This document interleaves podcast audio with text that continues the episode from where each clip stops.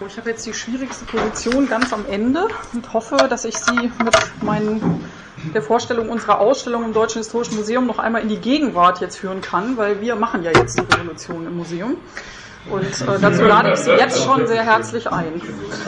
Also mein Name ist Christiane Janneke, ich bin Historikerin und Slawistin, arbeite seit vielen Jahren in und für Museen, sowohl angestellt als auch frei und in den letzten Jahren eben freiberuflich und im Augenblick im Auftrag des Schweizerischen Nationalmuseums in Zürich und des Deutschen Historischen Museums in Berlin, die beide in diesem Jahr eine Ausstellung zur russischen Revolution schon gemacht haben und noch machen werden. Und diese beiden Ausstellungen möchte ich Ihnen jetzt vorstellen. Ähm, das mache ich jetzt hiermit, oder? Ja.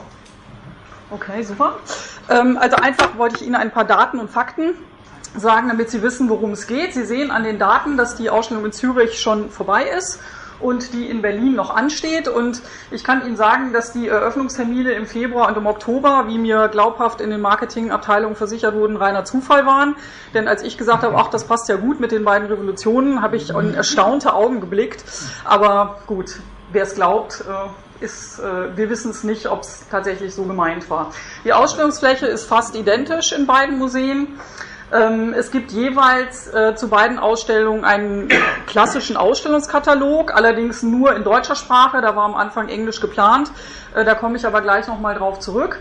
Und wir arbeiten in beiden Museen ähm, mit verschiedenen russischen Partnern zusammen. Gemeinsam sind uns diese russischen Partner, die Sie hier sehen, und die sind deswegen hervorgehoben, weil von dort Originalexponate nach Zürich gekommen sind und auch nach Berlin kommen werden. Es gibt viele weitere russische Partner, auch nicht nur in Moskau und Petersburg, mit denen wir auch zusammenarbeiten.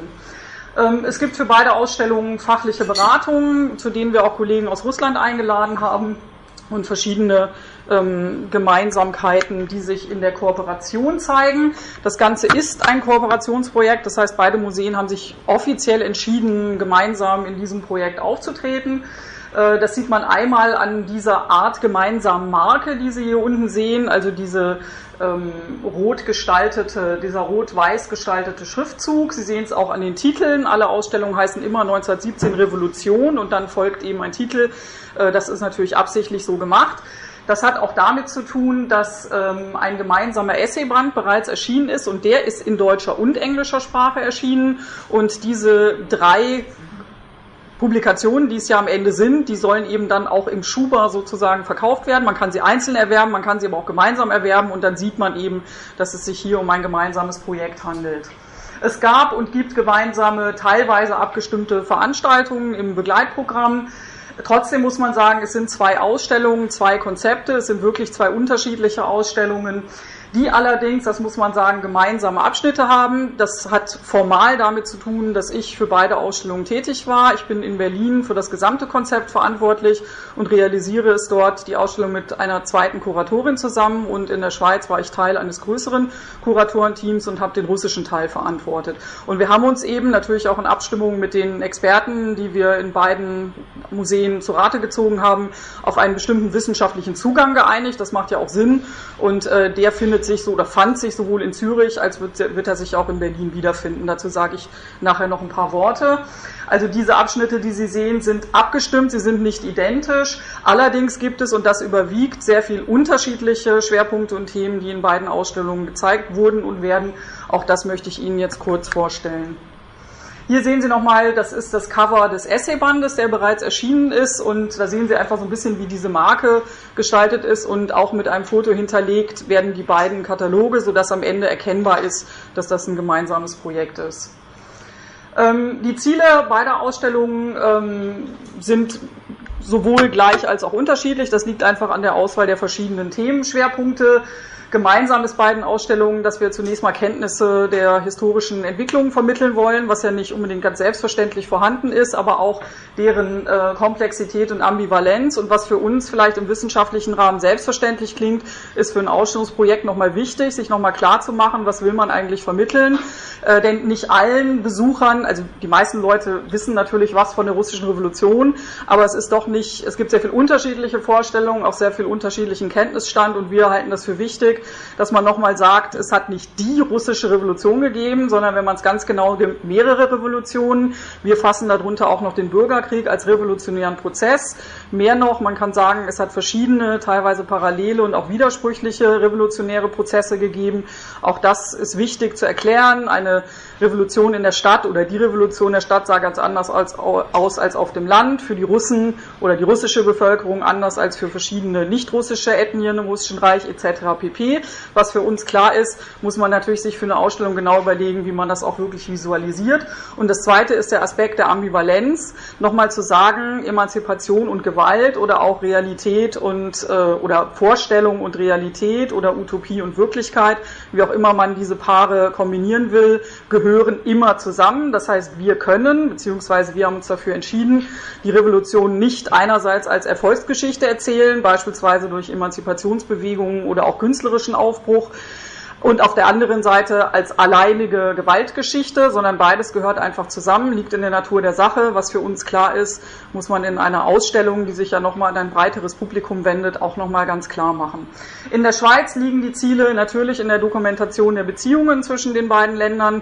Das zeige ich Ihnen gleich noch etwas ausführlicher und in Berlin es ist tatsächlich anders, gibt es neben diesem historischen Schwerpunkt ganz klar den Schwerpunkt der Folgen und der Wirkung der Revolution. Wir schauen auch nicht nur nach Russland, sondern auch in andere europäische Länder.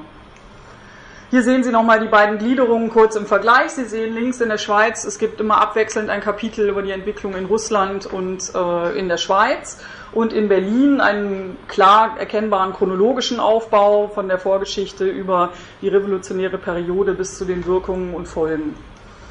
Äh, gemeinsam in beiden Ausstellungen sind, wie gesagt, diese Themen. Das heißt aber nicht, dass die Ausstellungsabschnitte identisch waren oder sind. Es sind ungefähr 30 Prozent identische Exponate, wobei auch da, wenn man ganz genau ist, nicht immer identisch, weil einige Museen oder das eine Museum in einem Fall mit Reproduktion arbeitet, das andere im Original oder umgekehrt. Also wenn man es ganz genau nimmt, gibt es da eine Menge Unterschiede, aber rein konzeptionell sind diese drei Bereiche zur Vorgeschichte, zur Revolution und Bürgerkrieg und der frühen Sowjetunion ähm, gleich angelegt. Ähm, die Inhalte in Zürich, wie gesagt, beziehen sich dann auf die ähm, ich möchte fast sagen, selbst für die Schweizer Kollegen vielfältigen und engen Verflechtungen zwischen der Schweiz und Russland. Ähm, natürlich vor der Revolution Migrationsbewegungen in die eine und die andere Richtung. Dann natürlich im Kernpunkt die Revolutionäre und Sozialisten, aber nicht nur, die in der Schweiz gelebt haben und auch nicht nur Lenin, also da wird viel mehr erzählt. Ähm, natürlich die Konferenzen von Zimmerwald und Kiental in dem Fall von besonderem Interesse, aber auch die nachrevolutionäre Geschichte der Beziehungen, die ja keineswegs zum Besten standen, sondern fast für 20 Jahre unterbrochen waren und ähm, übrigens dazu geführt haben, dass das ein Thema war und eigentlich kann man auch sagen, bis heute geblieben ist, äh, das nicht sehr populär ist in der Schweiz. Das habe ich auch im Rahmen dieses Projektes gelernt. Es hat äh, erst in den letzten Jahren Monographien und Veröffentlichungen gegeben, zum Beispiel zu Zimmerwald und Kiental, aber auch das Haus, äh, in dem Lenin in Zürich beispielsweise gewohnt hat, der hat ja auch noch woanders gelebt, Erstens gibt es das gar nicht mehr, sondern es ist neu und da hängt auch nur eine winzige Tafel dran. Aber insgesamt, und das war für mich eine interessante Erfahrung auch bei der Vorbereitung und Konzeption der Ausstellung, dass wirklich die Kollegen ganz vorsichtig waren und immer ganz großen Wert darauf gelegt haben, immer einen ganz kritischen Zugang zu betonen und den immer ganz schnell an den Anfang zu stellen, um sozusagen von der Politik nicht äh, beschuldigt zu werden oder den Vorwurf sich einzuhandeln, man verfalle jetzt plötzlich in Kommunismus und pro-sowjetische äh, Geschichtsbetrachtung, sondern das war also ganz anders als zum Beispiel in Berlin, wo auch, muss man sagen, diese Themen einfach viel mehr auf der Tagesordnung sind und auch viel selbstverständlicher in der Behandlung und auch klar ist, dass es da verschiedene Positionen gibt, während in der Schweiz ein sehr politisch zurückhaltender Zugang äh, zu dem Thema die ganze Zeit zu spüren war. Hier sind, zeige ich Ihnen zwei Folien mit Fotos aus der Zürcher Ausstellung. Sie sehen, die haben sehr viel Kunst gehabt, die Kollegen. Das werden wir auch haben, aber nicht ganz so viel. Das hat damit zu tun, dass das auch ein äh, Landesmuseum ist, was einfach von der Kategorie her nochmal anders an Ausstellungen rangeht, selber andere Sammlungen hat, als ein rein dokumentarisch historisches Museum, wie es das Deutsche Historische Museum in Berlin ist. Und das zeigt sich oft auch in der Gestaltung.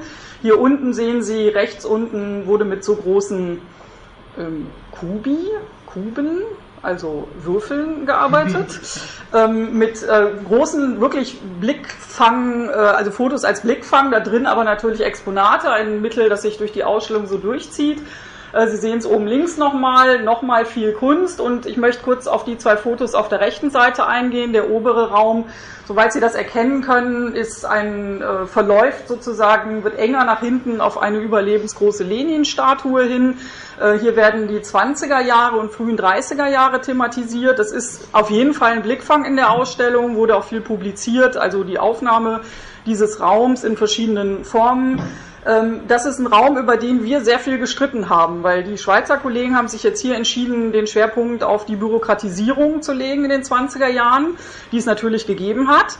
Andererseits, was hier völlig verloren geht, das war immer die andere Seite bei der Argumentation, ist das Laboratorium der 20er Jahre, die Vielfalt, gerade auch in der Kunst oder in der Bildung und auch die Experimente, die es ja durchaus noch gegeben hat, im positiven wie negativen ähm, so dass hier, und das war zum Beispiel auch eben diesem politischen Herangehen geschuldet, ähm, man bis in die 30er Jahre reingegangen ist, was wir zum Beispiel in Berlin nicht machen. Wir enden äh, ungefähr mit dem Fünfjahresplan, also nicht mit einem konkreten Datum und der wird auch noch erwähnt, aber wir erzählen die Geschichte nicht weiter. Die Schweizer Kollegen sind weit in die 30er Jahre reingegangen mit dem Argument, die Leute wollen hier Stalin sehen, das wird erwartet, es gibt sonst so wenig Russland in der Schweiz und jeder denkt sofort an Stalin.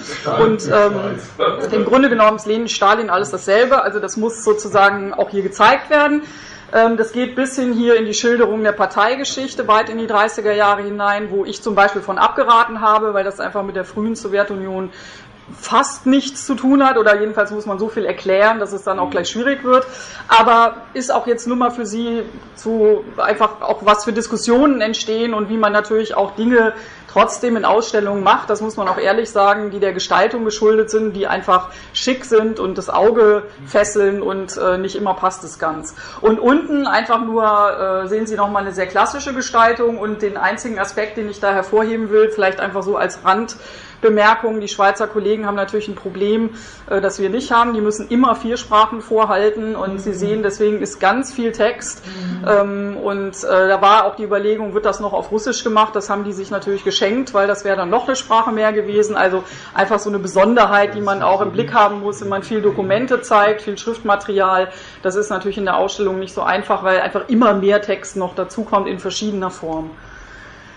Ähm, zur Berliner Ausstellung etwas ausführlicher, die Grundgedanken des äh, Konzeptes. Wir haben uns immer gefragt und fragen uns das bei allem, was wir tun. Warum machen wir das überhaupt? Also warum müssen die Berliner und die Touristen in Berlin eine Ausstellung zur russischen Revolution angucken? Zumal das Revol äh, Reformationsjahr gefeiert wird und es auch dazu eine große Ausstellung gibt. Also vielleicht reicht Luther, wofür brauchen wir noch Lenin? Und äh, wir sind natürlich der Meinung, dass wir das brauchen. Aus zwei Gründen. Also das eine, ich meine, für uns ist das klar, aber das ist eben etwas, was sich im Konzept auch widerspiegeln soll und daran müssen wir uns natürlich dann auch messen lassen. Also zum einen ist es einfach ein welthistorisches Ereignis, äh, das die Sowjetunion zur Weltmacht gemacht hat und das ganze 20. Jahrhundert geprägt hat, Auswirkungen in der internationalen Gemeinschaft bis heute zeigt, die wir auch antriggern wollen, ohne dass man da natürlich auch zu politisch wird. Ähm, und die zweite Antwort ist, es war das erste Experiment, einen sozialistischen Staat aufzubauen. Dieses Experiment hat weltweite Wellen geschlagen. Ähm, es hat sich, äh, hat viele Reaktionen hervorgerufen und insbesondere auch für die innere Entwicklung der Länder. Und das ist etwas, worauf wir auch abzielen wollen. Also es geht nicht nur darum, jeder hat dazu seine Meinung geäußert, sondern in der Tat haben, wir haben ja in der Tagung jetzt schon ganz viel davon gehört, dass eben die innere Entwicklung der Länder schon nachdem reagiert wurde, eigentlich weg von den russischen Ereignissen, trotzdem äh, davon natürlich stark beeinflusst war. Und daraus ergeben sich eben die äh, Prämissen der Konzeption. Ich habe es schon gesagt, die Komplexität und Ambivalenz der Ereignisse. Und wir haben uns dann doch für einen chronologischen Rundgang entschieden, einfach weil es sonst auch nicht verständlich wird. Man hätte es auch thematisch machen können, aber dann wird es wirklich kompliziert, auch in der Geschichtsdidaktik, haben wir ja auch gerade von gehört. Ähm, und wir arbeiten so ein bisschen, wenn Sie so wollen, mit dichter Beschreibung oder Vertiefungen, wie auch immer, dass der Besucher schon die Chronologie der Chronologie folgen kann, aber an bestimmten Stellen eben eingefangen wird und vielleicht mal tiefer in ein Thema hereingeführt wird, ähm, was er zur Kenntnis nehmen kann, aber auch lassen kann, ohne sozusagen den Erkenntnisfluss äh, zu unterbrechen. Hier ist nochmal die Gliederung in Berlin im Überblick. Sie sehen, die zwei ersten Abschnitte zusammengenommen sind der Entwicklung in Russland gewidmet. Ähm, und da bekommen wir auch überwiegend Exponate aus Russland. Es sind wirklich 50 Prozent aller Exponate kommen überhaupt aus Russland. Die anderen 50 Prozent kommen wiederum zu, also die 50 Prozent insgesamt, davon die Hälfte aus dem Deutschen Historischen Museum. Da gibt es natürlich eine ganz tolle Sammlung auch äh, zu Folgen der Revolution, insbesondere Deutschland und aus anderen europäischen Ländern. Und Sie sehen unter dem Folgenschwerpunkt, das ist der zweite, haben wir einmal die frühe Sowjetunion gefasst, weil auch das ist natürlich eine Folge, weil sie sonst so nicht gegeben hätte.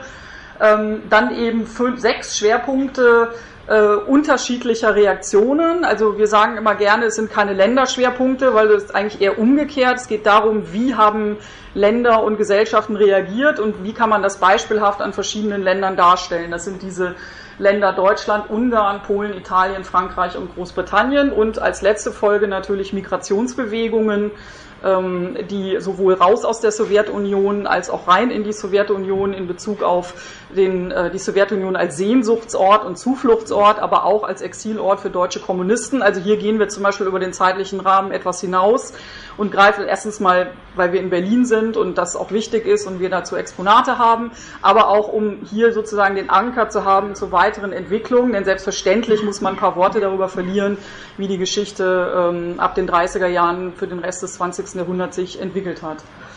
Ähm, das sind die Inhalte, die sich hinter diesen Stichworten verbergen, die ich Ihnen gerade geschildert habe, ähm, was den Schwerpunkt Folgen betrifft.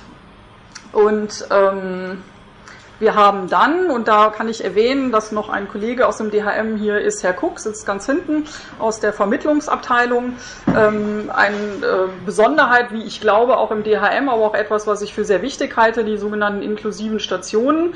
Äh, das sind Stationen, die unterschiedliche Themen der Ausstellungen rausgreifen, um Menschen den Inhalt zu vermitteln, die in irgendeiner Weise eine Einschränkung haben, die vielleicht nicht gut lesen können oder nicht schnell verstehen können, nicht gut hören oder sehen. Also dass in verschiedenen Sprachen verschiedene Inhalte angeboten werden. Das ist nur eine Auswahl. Es wird ungefähr zwölf Stationen geben, die wir gemeinsam mit der Vermittlungsabteilung erarbeiten. Wer dazu mehr wissen will, kann sicherlich Herr Cook sogar noch viel mehr dazu sagen, ähm, als ich das kann. Immer ist die Ausstellung in der Klammer zu sehen mit der Frage, mit der ich angefangen habe, warum machen wir das eigentlich? Welche Bedeutung hat die russische Revolution heute? Wofür ist das wichtig? Äh, diese Frage findet sich zunächst im Prolog der Ausstellung wieder, eine kleine mediale Einheit, mit der wir die Besucher empfangen wollen. Wir haben genau diese Frage zehn Menschen gestellt.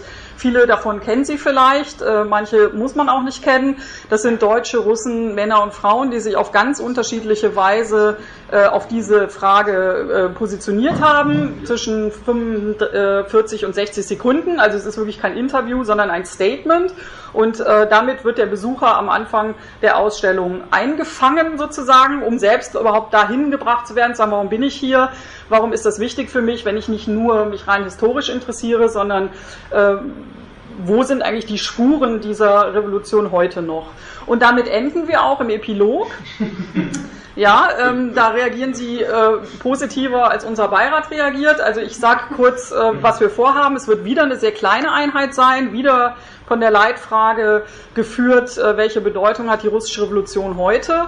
Wir arbeiten da mit Zitaten, die wahrscheinlich entweder zu lesen sein werden oder zu hören. Das wissen wir jetzt noch gar nicht. Und zwar Zitate von Intellektuellen, Schriftstellern, Menschen, die sich damit beschäftigt haben, weniger Wissenschaftler und Politiker, sondern einfach Menschen, die sich Gedanken gemacht haben, Hannah Arendt oder Thomas Mann oder äh, äh, Levi Strauss, mir fällt jetzt gerade niemand ein. Wir haben jedenfalls eine ganze Reihe von Zitaten zusammengestellt und unser Anliegen ist es hier zu sagen, die Sicht, die wir auf die Revolution haben und präsentiert haben, ist nicht die einzige Sicht, sondern die Revolution hat viele Instrumentalisierungen erfahren, Mythologisierungen, aber auch wissenschaftliche Interpretationen und ein wenig davon wollen wir hier reflektieren, damit der Besucher einfach weiß, äh, dass es hier mehr Ansichten gibt, als wir präsentieren können.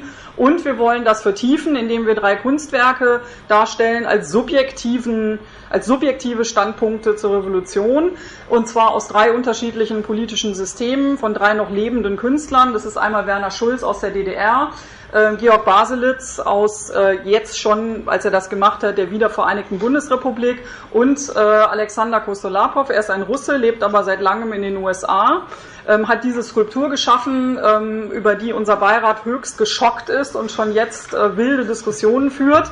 Aber das ist eigentlich das, was wir auch wollen. Sie müssen sich vorstellen, die Skulptur ist überlebensgroß, also es ist kein Tischschmuck, sondern äh, größer, also so wie dieser Raum. Und sie heißt Hero, Leader, God. Und jeder kann sich jetzt überlegen, wer ist da wer. Und äh, da gibt es natürlich vielfältige Interpretationen und das wollen wir am Ende auch erreichen, sodass wir im Prinzip da aufhören, wo wir angefangen haben, dass hoffentlich der Besucher sich die Frage stellt, ist das relevant? Wenn ja, warum? Welche Bedeutung hat das? Was habe ich in der Ausstellung erfahren und äh, was nehme ich jetzt davon mit nach Hause? Vielen Dank.